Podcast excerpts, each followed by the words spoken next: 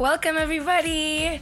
Hi, everybody. This is our first episode, and we're super excited, but a little bit nervous. Yeah, like it's my first like time, so it's just a little crazy. Yeah, it's our first podcast ever. But it's gonna be amazing.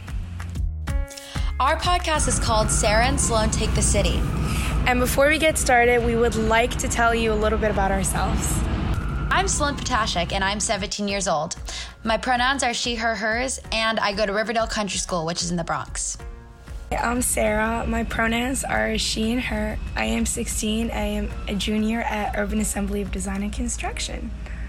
We have a lot of amazing guests today, and we're going to be talking about virtual versus in person school and then learning in general. Yeah. Um, we're very excited for today. it is a very hot topic that is going on, and we want to talk about it because we all have different feelings. So, yeah, so I can't wait to see how it goes. So, Sloane, I have some great questions to ask you about Harvard School, and I would love if you could answer them. Oh, same. I have some questions for you as well, so we should get started. Do you want to go first? Yes, ma'am. So let's get started.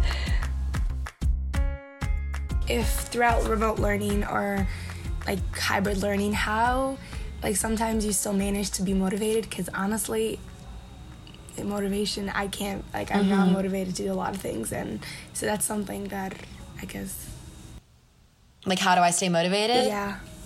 I don't. I don't really have a long attention span. So sometimes when I in between like assignments or in the middle of assignments, even um, like during homework, I like get away from my desk. I either like I go to eat a snack or I like scroll on TikTok for a little bit because that's my favorite app.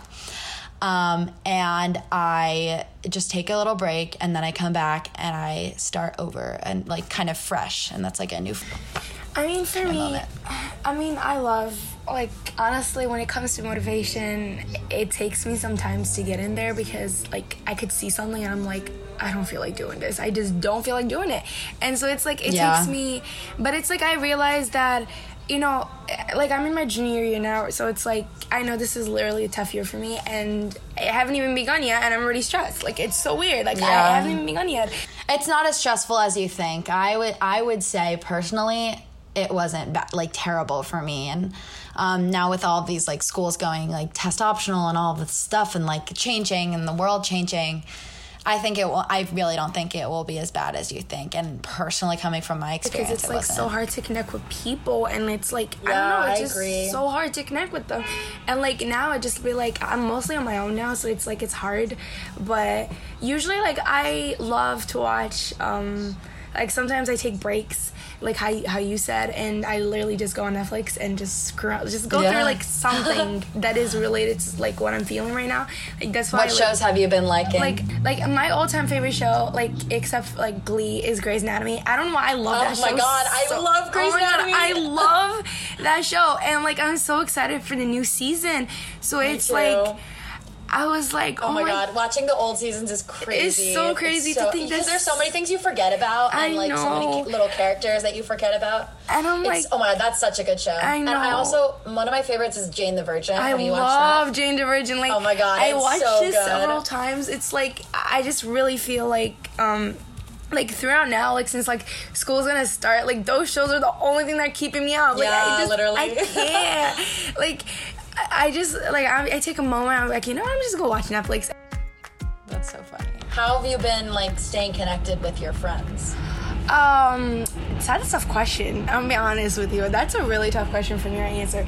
But um, with me, honestly, like I mean, I fit it off from a lot of people, and like I think during this quarantine, I just and started to understand people better. I feel like same. you know, even though like this pandemic is not the best thing that happened.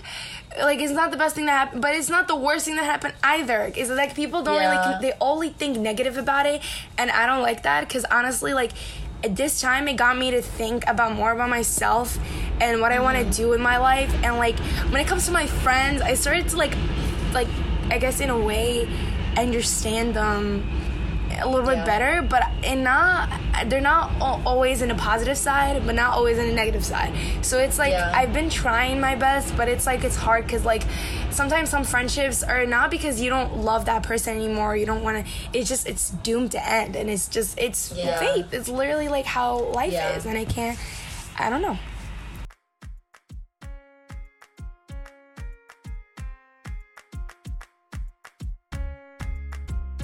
First up, we have Devin Ilaw, and we're super excited to have him. He's actually my voice teacher. Um, he was in the Broadway revivals of Miss Saigon and Les Mis, and he has a passion for collaborating on new work and creating new characters. He's also the coordinator of the Broadway Ambassadors program for Broadway's Babies, and he is a voice teacher that opened his own voice stu- own studio, Devin Ilaw Vocal Studio. Hi, Devin. Hi, Devin. Hi, Sloane. Hi, Sara. Next up, we have Katy Pfaffl, and she is the artistic director and co founder of Broadway's Babies. She is a voice slash music teacher and a multi instrumentalist and a composer. She has been a private voice teacher and vocal coach to the Broadway community for the past 15 years, with students appearing in over 30 Broadway shows. She appeared in Broadway's Warhorse as Songwoman. Hi, Katy. Hi, Katy. Hi, Sloane. Hi, Sara. Our next guest is Luis Mora, and he is the coordinator of Urban Assembly program for Broadway's Babies. He has over a decade's experience of working with young people in grades K through 12. Luis is bilingual, and he is a proud Colombian American. His work in both education and performance have the common thread of being focused on representation for people of color and immigrant communities. Luis, I have a question for you. I'm gonna start off with you. Um, who, what inspired you? What inspired you to be in the whole performing arts industry? Ooh, that's a great question. So I actually feel like I kind of fell into it by complete accident. Uh, when I was very young, I wanted to be a hip hop and reggaeton star. That was like my dream. And um, at the time, I was recording demos and doing like mixtapes and things like that. And it wasn't until someone kind of like approached me and was like, "Oh, actually, you have a really nice voice. You should really like study with someone and and train on how to be a singer." That I started to then take voice lessons um, a little bit at the time because I, I couldn't really afford them um, like weekly. So I just did voice lessons kind of like monthly, and then through that is when I found musical theater because one of the very first songs that I learned was "Corner of the Sky" from Pippin, um, and yeah, and that's when I was like, okay, like this is something that I really like, and then that's when I watched like the Rent movie was a really big inspiration. Um, and little by little, I just started discovering like this music, and it just kind of made sense to me. Um, so that's that's how I started. So Luis, we know that you've been doing a project where you translate Broadway songs into Spanish, and me and Sloane would love to ask you questions about it. Luis, what inspired you to um, translate all of these famous Broadway songs into to Spanish? So that is very personal to me. I am um, a Colombian immigrant. I grew up in Colombia, and my parents are not um, English speakers. So um, when they come to visit me here in New York and stuff, it's always it. I just feel like there's a cultural disconnect between what I do and what they see in me because they're because this is just so foreign to them. And so for me, it became about how do I invite my family, my parents, into this world. Um, and then I found that so that that's been resonating with so many people. Um, and when you look at the Spanish speaking population in the USA, there's so many um, that actually here's a fun fact. There is you the us holds the second largest spanish speaking population in the world. There are more spanish speakers in the us than there are in spain and in colombia and in venezuela. The only country to have more spanish speakers is mexico.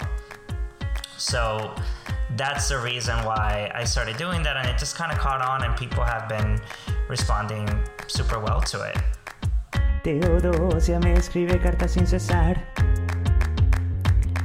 La mantengo en calor, su marido fue a pelear. El con británicos en ya mantiene las colonias a favor. pues que se quede con Georgia. Teodosia es mi amor. Con amor no hay opción, si eres santo o pecador, te roba, te roba, te roba, aún así hay que existir, reír y llorar y quebrar. Al fallar, continuar. Y tengo razón para convivir, a su lado seguir, solo tengo que esperar, yo tengo que esperar. Mi abuelo predicó con pasión su Biblia, Biblia, pero a tanto que sermonece y nos olvida. Mi madre era genio, mi padre respeto exigió. Me dejaron sin instrucciones y su legado me quedó. Con la muerte no hay opción, si eres santo o pecador, te roba, te roba, te roba. Aún así hay que existir, subir y hundir y quebrar al fallar, continuar. Y tengo razón para proseguir. La gente que me amó no es aquí, yo tengo que esperar. Yo tengo que esperar. Esperar, esperar, esperar. mi vida mantengo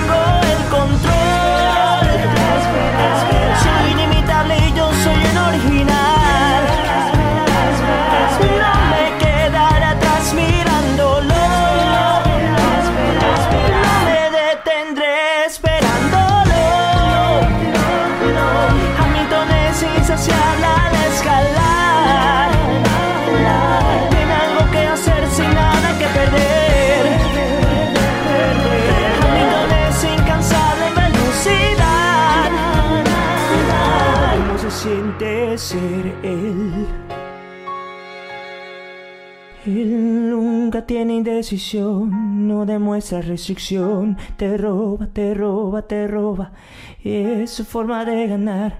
Siempre en su plan aumenta la apuesta al jugar. Si hay razones para triunfar y muerte engañar, el maldito yo tengo que esperar, yo tengo que esperar. Con la vida no hay opción, si eres pecador, te roba, te roba, te roba, aún así hay que existir, subir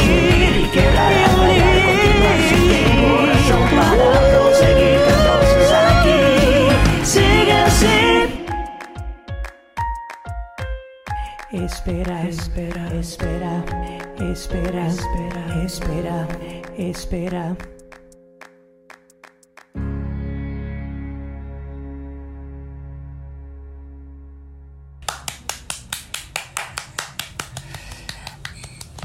I personally loved it. Like it was I love that it was song like too. like I loved when like he got into the song and he started to use his hand. I was like, oh my god, he looked he was like he was it's like he showed how you felt. So I was like, good job, good job. Thank you.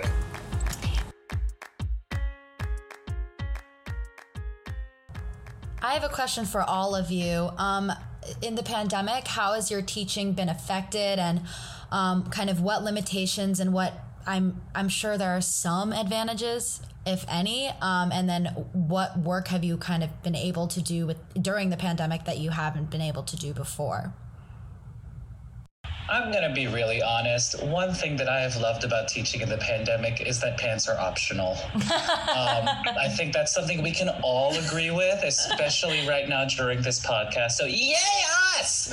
Um, um, but, um, I mean, aside from that, I think a, an awesome challenge that we've had, a cool thing is to challenge ourselves as teachers to ask, like, is is teaching online especially music education and voice teaching is it only possible if you already know that your student and their voice and their habits? So it challenges me to to look at some of the students that i've had for years and go okay i kind of know your habits so i can tell that that's in person i would really know but i'm pretty sure you're doing that. But with newer students especially it makes me want um, and crave to be more present in every moment of and watch them and be so um, so present with them physically and in an oral way so I can experience what their sound is. It really makes it's a cool challenge as a teacher. So that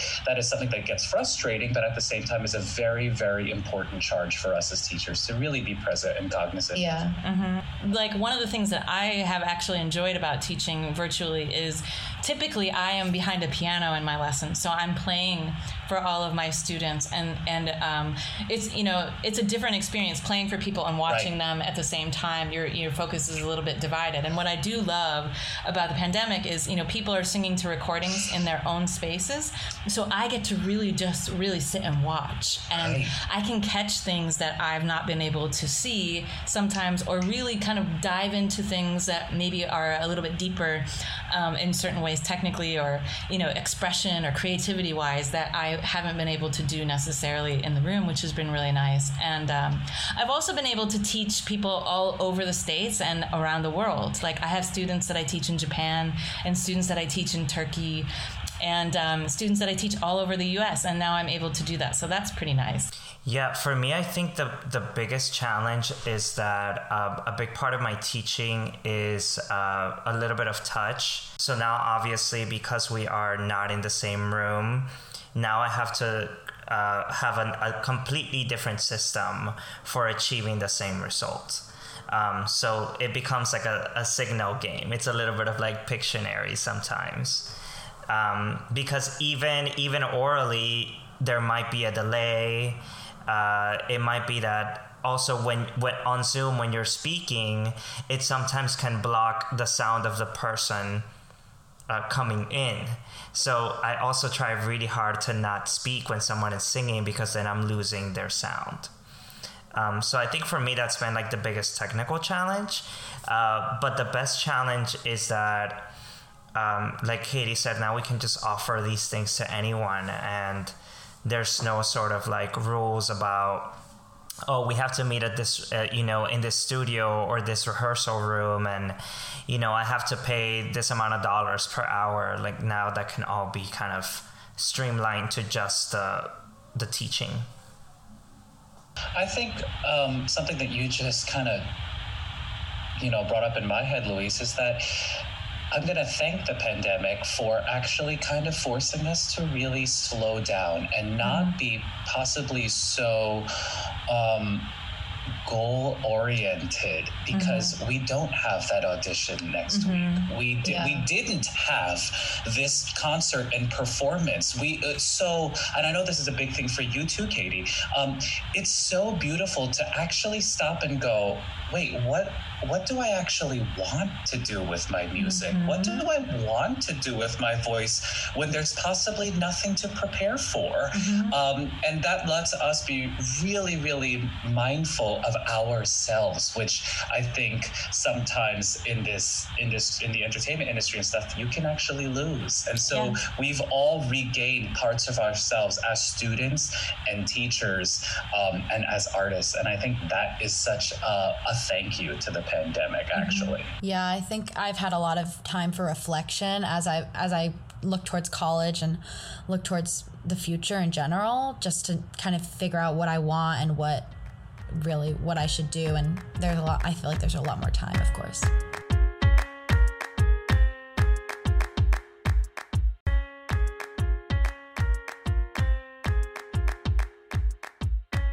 I do have a question for all you guys. Um, how has the industry changed since you started? Well, Back in 1800. that's where I was going. yeah. Um, I think one of the biggest things that has changed has been access to the sort of history or even the context of what it is that we're doing. Back in back in my day and back in our time when we were studying, you know, theater, musical theater, music, you had to go i mean if you wanted to find a performance if you wanted to hear a recording oh mama it was a journey. You had to go to the library, you had to go check out the audio. So it, it was a big struggle to get information. But now it's Now it's easy as like a Google search. easy as a Google search, and even beyond that, because Google can give you a lot of like data, right? But you can actually hear it now. You can go on Spotify and you can listen to as many cast recordings as you want.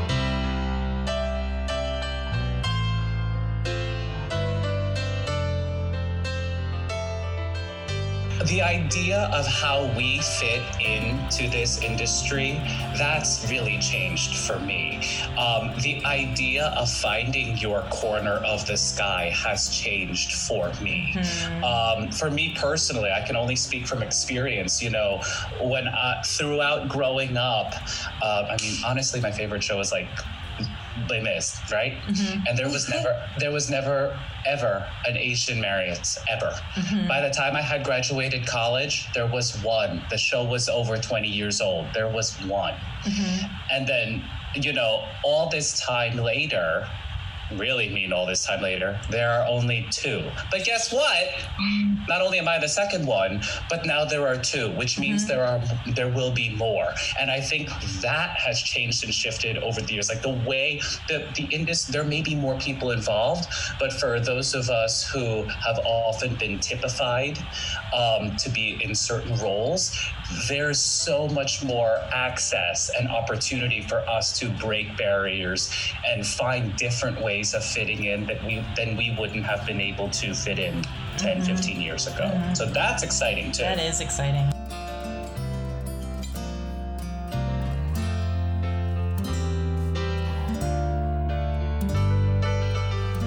We're so, so glad to spend this time with you. And thank you for the really amazing questions, too. I really appreciate it. Like, it made me think a lot. And course. it was really lovely to spend some time talking with you. Bye bye bye bye bye Bye bye. And don't forget, if you can't love yourself, how the hell are you gonna love somebody else? Can I get an amen? Amen. and clack